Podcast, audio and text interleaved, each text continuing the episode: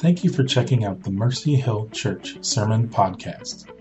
If you would like to know more about Mercy Hill, you can visit us on the web at mercyhill.cc.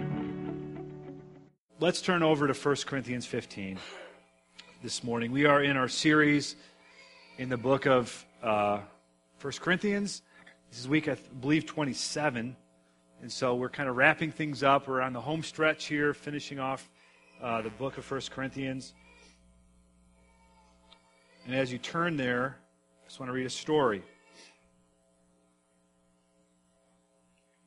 On August 16, 1987, Northwest Airlines Flight 225 crashed just after taking off from the Detroit airport, killing 155 of the 156 people on board.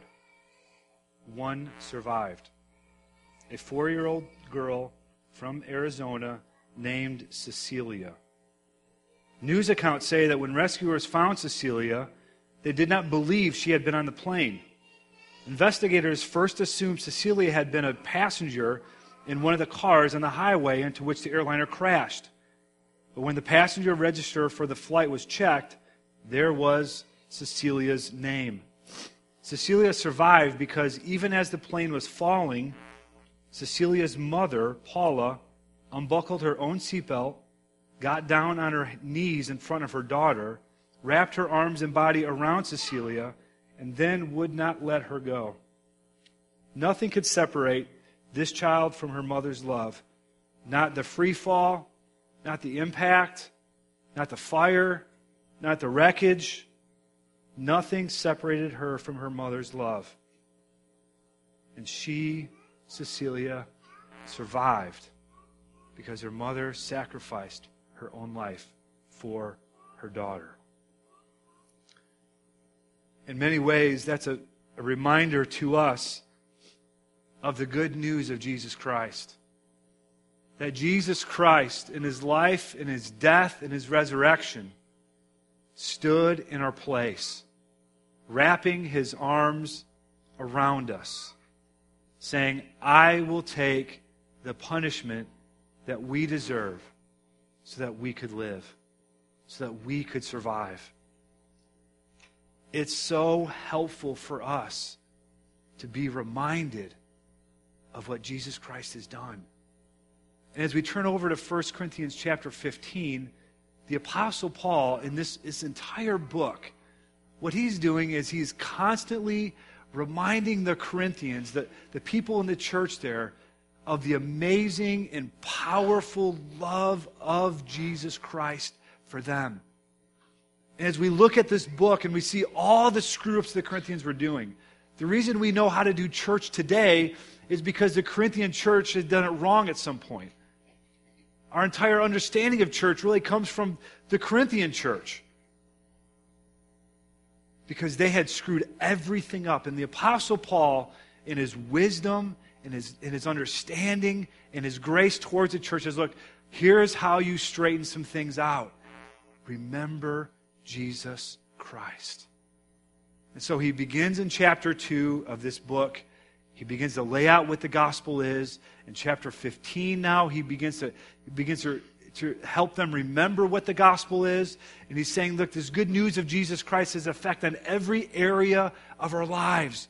Whether it's our sexuality, whether it's the way we spend our money, whether it's the way we engage with the society outside of us that does not know Jesus Christ, whether it's the way we take communion or use spiritual gifts or care and love for one another, this all is impacted and affected and informed by Jesus Christ and what he's done for us on the cross.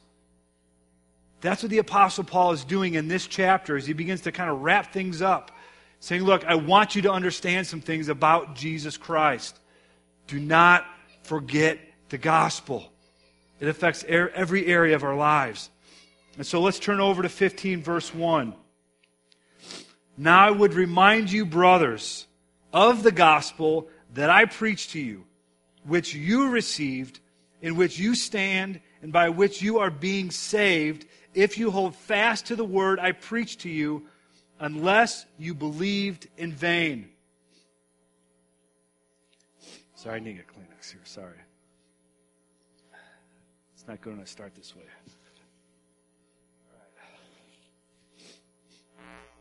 So, why do we remind people?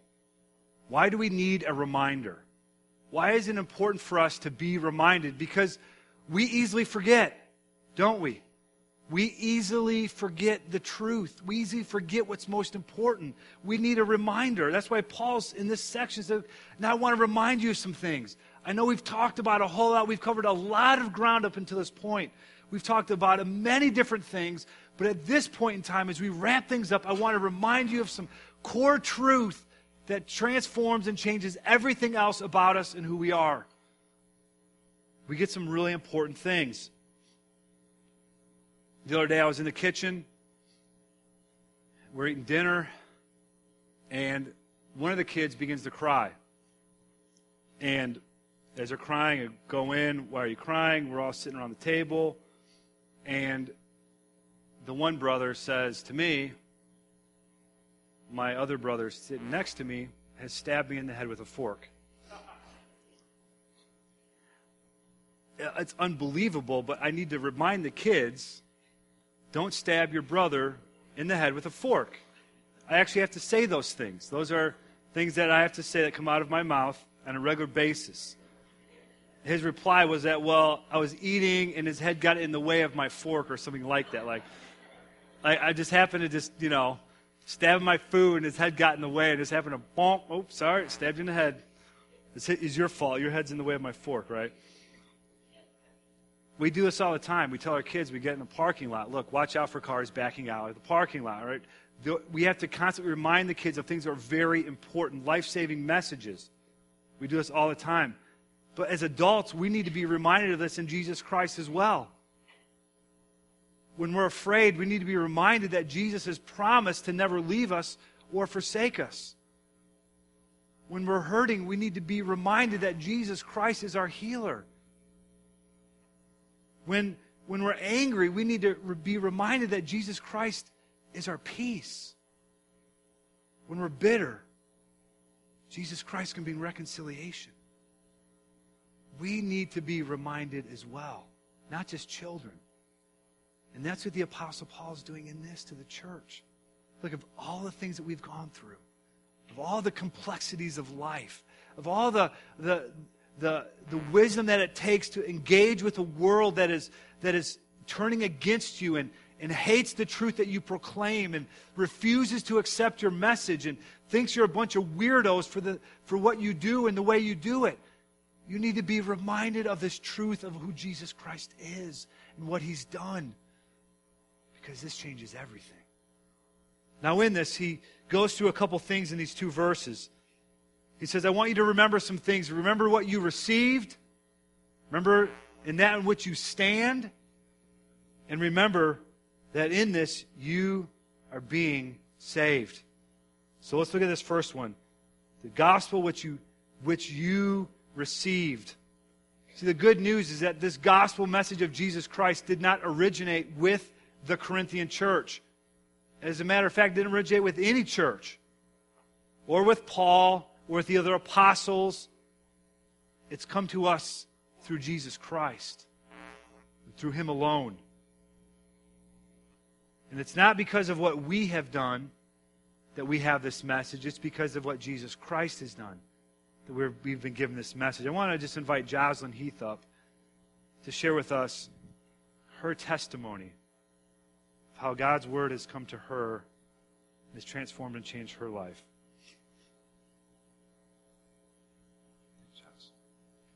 Hey, everybody. Good morning. Johnny asked me to share my testimony with you guys. And uh, growing up Baptist, after we have our initial conversion to have a relationship with Jesus Christ, we do this thing called rededication. Has anybody else heard about this? Familiar with it? Yeah. So when Johnny asked me to share my testimony, my first thought was, which one? um, but I do want to share a little bit about how I came to have a personal relationship with Jesus. Um, when I was 16, my parents got divorced, and it left me living in a uncomfortable living arrangement. Uh, so by the time I was 18, I was ready to live on my own, uh, which brought me to Tennessee. I, was I grew up in Florida, um, so living in Tennessee, I got involved with a local church, uh, campus ministry. Amy was involved with the same one. Um, weekly Bible studies. I went to church every Sunday. In fact, I lived with three college roommates, and they were all Christians. Um, my my crazy college days were filled with playing volleyball, soccer, and late night ping pong matches. you know, um, but later I realized that a lot of these decisions to do the right thing were all from my mind. Um, so let's go to September 11th, 2001. That wasn't just a horrific national event, uh, but for me personally, um, it led me to question my existence and my eternity. Uh, I'm sure we can all remember where we were on September 11th, um, who we were with, what we were doing. Uh, in fact, I was in Knoxville, Tennessee, and I was having breakfast with Michelle Hamstra, and here I'm giving her a shout out. and She's not even here. Whatever. um, we were having breakfast together, and we left that morning really asking ourselves, are we living our life to the fullest? And really understanding that we weren't promised tomorrow. Um, I went back to my apartment after breakfast and I was in my room and I remember sitting on my bed and was really reevaluating my relationship with Jesus. And I was like, so sad because I didn't have one. You know, all these decisions to do the right thing was just because I was told to or I knew I was supposed to, but it wasn't from my heart. Um, that I remember just in that moment being totally embraced by the Holy Spirit and realizing that Jesus Christ died on the cross for me, you know? Love. He loved me. And um, I made a decision at that moment that I wanted to have that relationship with Jesus. And I was crying because I just realized it was from my heart. You know, it wasn't from my mind. And um, that night, us crazy college kids went out to celebrate at Steak and Shake. Um, looking back now, I really see how the local church, how the Holy Spirit used the local church to bring me to have a relationship with Jesus. You know, with accountability, teaching, love. Being a Christian was something I saw to be attractive, something I wanted for myself. You know, words like love, faith, forgiveness, and grace all transferred from words that I understood, like vocabulary definitions, to things I had really experienced in my life. I'm just so thankful for all of you here at Mercy Hill and our family, you know, and that encourages me to focus on living for Christ every day. You know, uh, being a Christian is difficult, and most of the time I feel that I'm failing miserably. Um, but I always have a sister in Christ, or my husband, or even my kids that remind me that Jesus died on the cross for sinners just like me. And um, I'm a walking testimony of the facts of a local church like Mercy Hill. And, and really, I encourage all of us to attend life share groups. You know, uh, go to play dates at Joanna's, you know, the prayer meetings at Julian Yemi's. Um, share, you know, serve in children's ministry. You know, be be a part of the family. And if that's intimidating, be an usher, you know. Uh, there's something for everybody, is the point, right? um, the Christian life isn't easy, and we need each other. Thank you, Jazz. Thank you.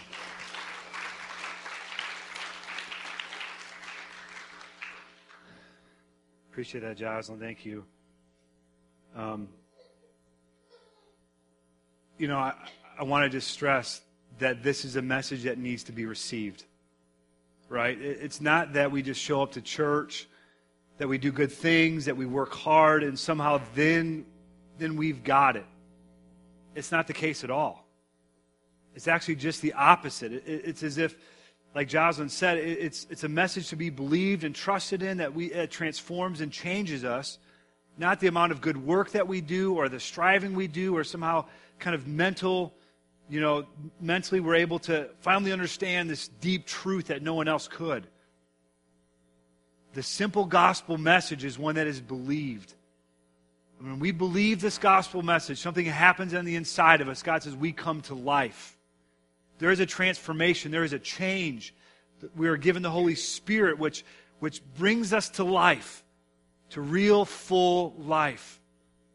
It's a message to be received.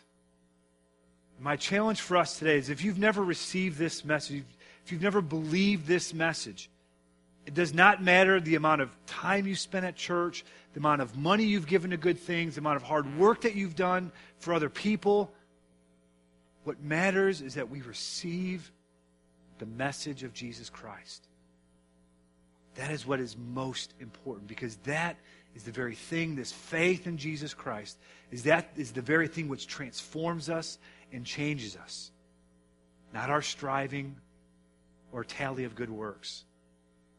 That's a message to be received. It's received by faith. Next thing he says this is that we stand. That we stand in the message of the gospel. We receive this message, but we also stand in it. I remember a few years ago, um,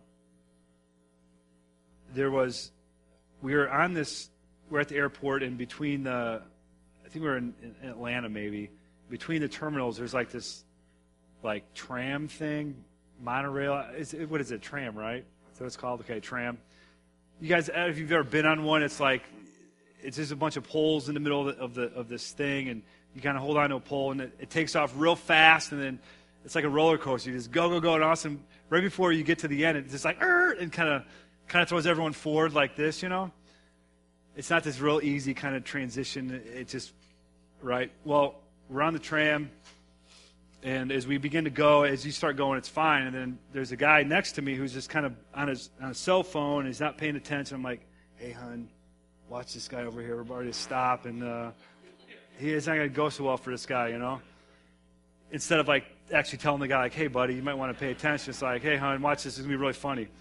Um, ironically, I don't remember what happened, so that's the end of the story. But here's my point: when you're on your cell phone, you're not paying attention, and you're about ready to stop on one of those trams, it, and it actually does like come to a sudden stop. What happens? You you fall, right? And when you're falling, what are you, what are you going to grab onto? Anything that you can, right? Maybe the pole, but maybe it's another person or it's the seat or whatever you can get your hands on to, to, break your fall, to stop you from falling to the ground, otherwise you're going to smash your face, right? You know, it, it makes sense. When, when we stand in the gospel and, and things begin to get difficult in our lives, we get the phone call from the doctor, or that difficult phone call from a relative or whatever it may be, and that we're not holding and standing in the gospel, what are we going to grab onto? Well, anything that we can. Maybe it's shopping. Maybe it's eating. Maybe it's porn. Maybe it's a, another relationship. Maybe it's more work. But whatever we can to stop our fall, and so we're going to grab for whatever, whatever's around us. And he's telling the church, look, I want you to stand in this Because you are going to get that phone call. You are going to have that conversation with your boss. You are going to have that conflict with your spouse. You are going to experience hardship with your children. There's going to be a million things that are going to happen in your life. And the temptation is going to be for you to grab onto whatever you can if you're not holding on to the gospel for safety and for refuge and for peace.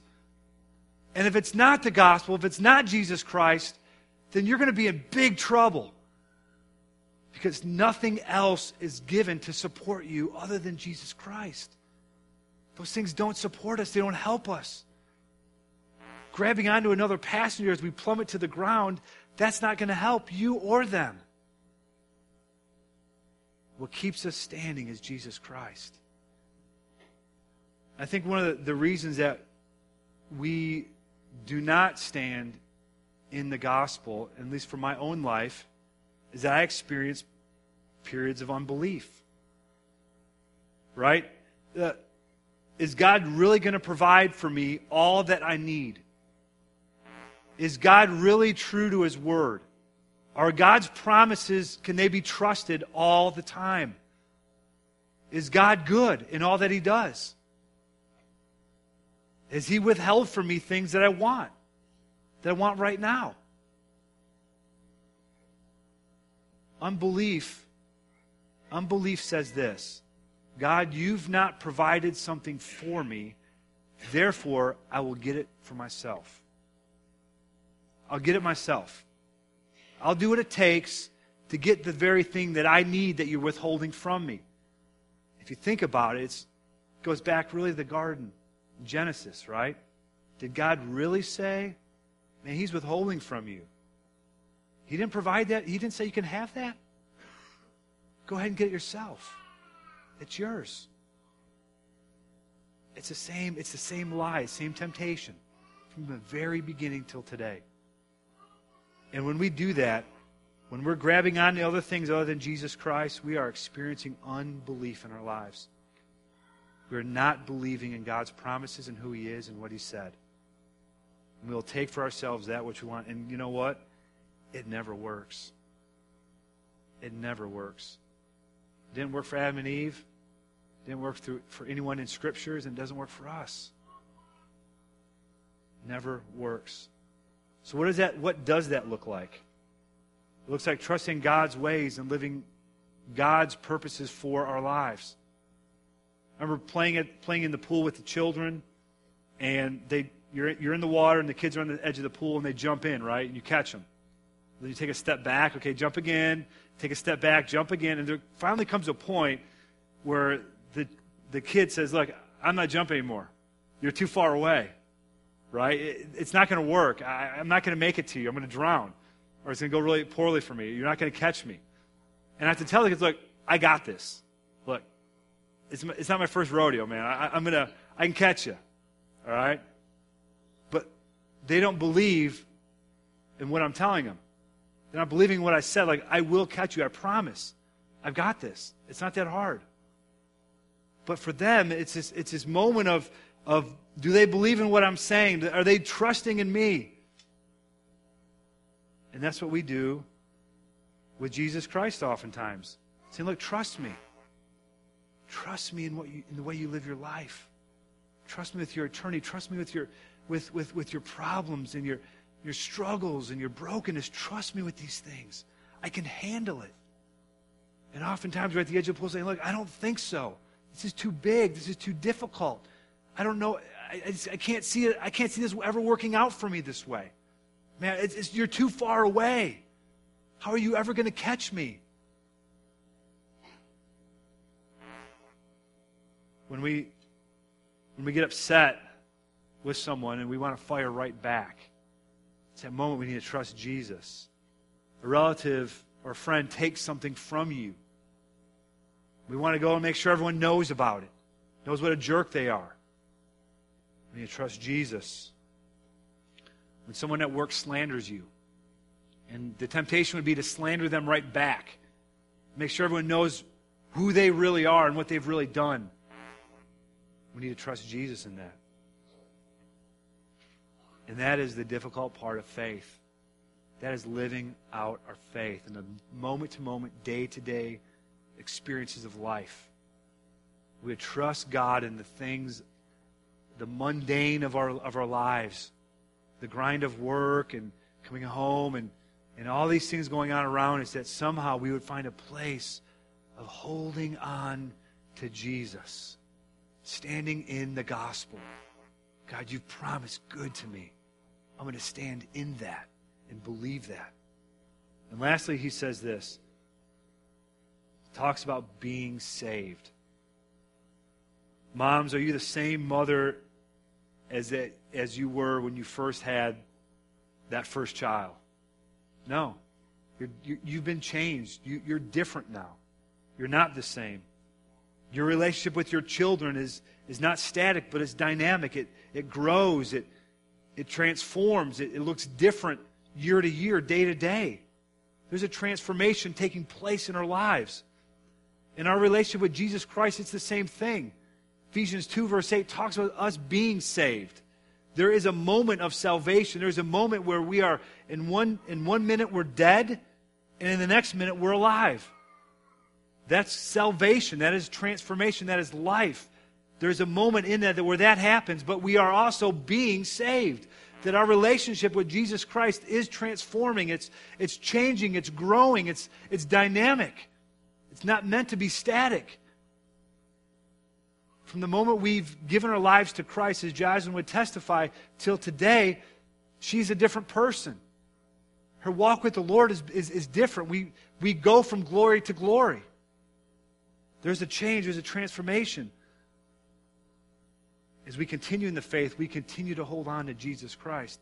That is why on Sunday mornings, we are intentional about the songs that we sing. Because we want to sing songs that magnify and glorify and remind us of who Jesus Christ is. Why we hear testimonies.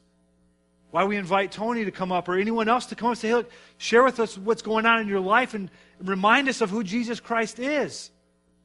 Why we sing the songs, why we have testimonies, why we place ourselves before the Word, why we give, why we serve. All these things are intentional for us to place ourselves before the supremacy of Jesus Christ in everything. That we would be transformed and changed. That our relationship with Him, that He would be supreme in all of our lives. And that for us, getting together to proclaim His name and sing His songs and to lay our lives before His Word, it recalibrates us and it helps us and it reminds us of who He is and what He's done. That's why we do these things. It's not just a formality that we've got to get through to get on with the rest of our day. This is vital life for us. So we could stand firm as we receive the gospel and stand firm in it as we're being saved and transformed to be more like Jesus Christ. That is why we do what we do every single week. Because it's important for us. And it doesn't just happen on a Sunday morning. That's why we read our word. That's why we gather together to pray. So we spend time together talking about the things of the Lord because it helps us to remember, helps us to recall, helps us to, to see Jesus in all of life. Excuse me. This is the good news that Jesus Christ has come, He's died, rose again, and now He calls us to continue to remember and to walk in all that He's done for us. Let's pray.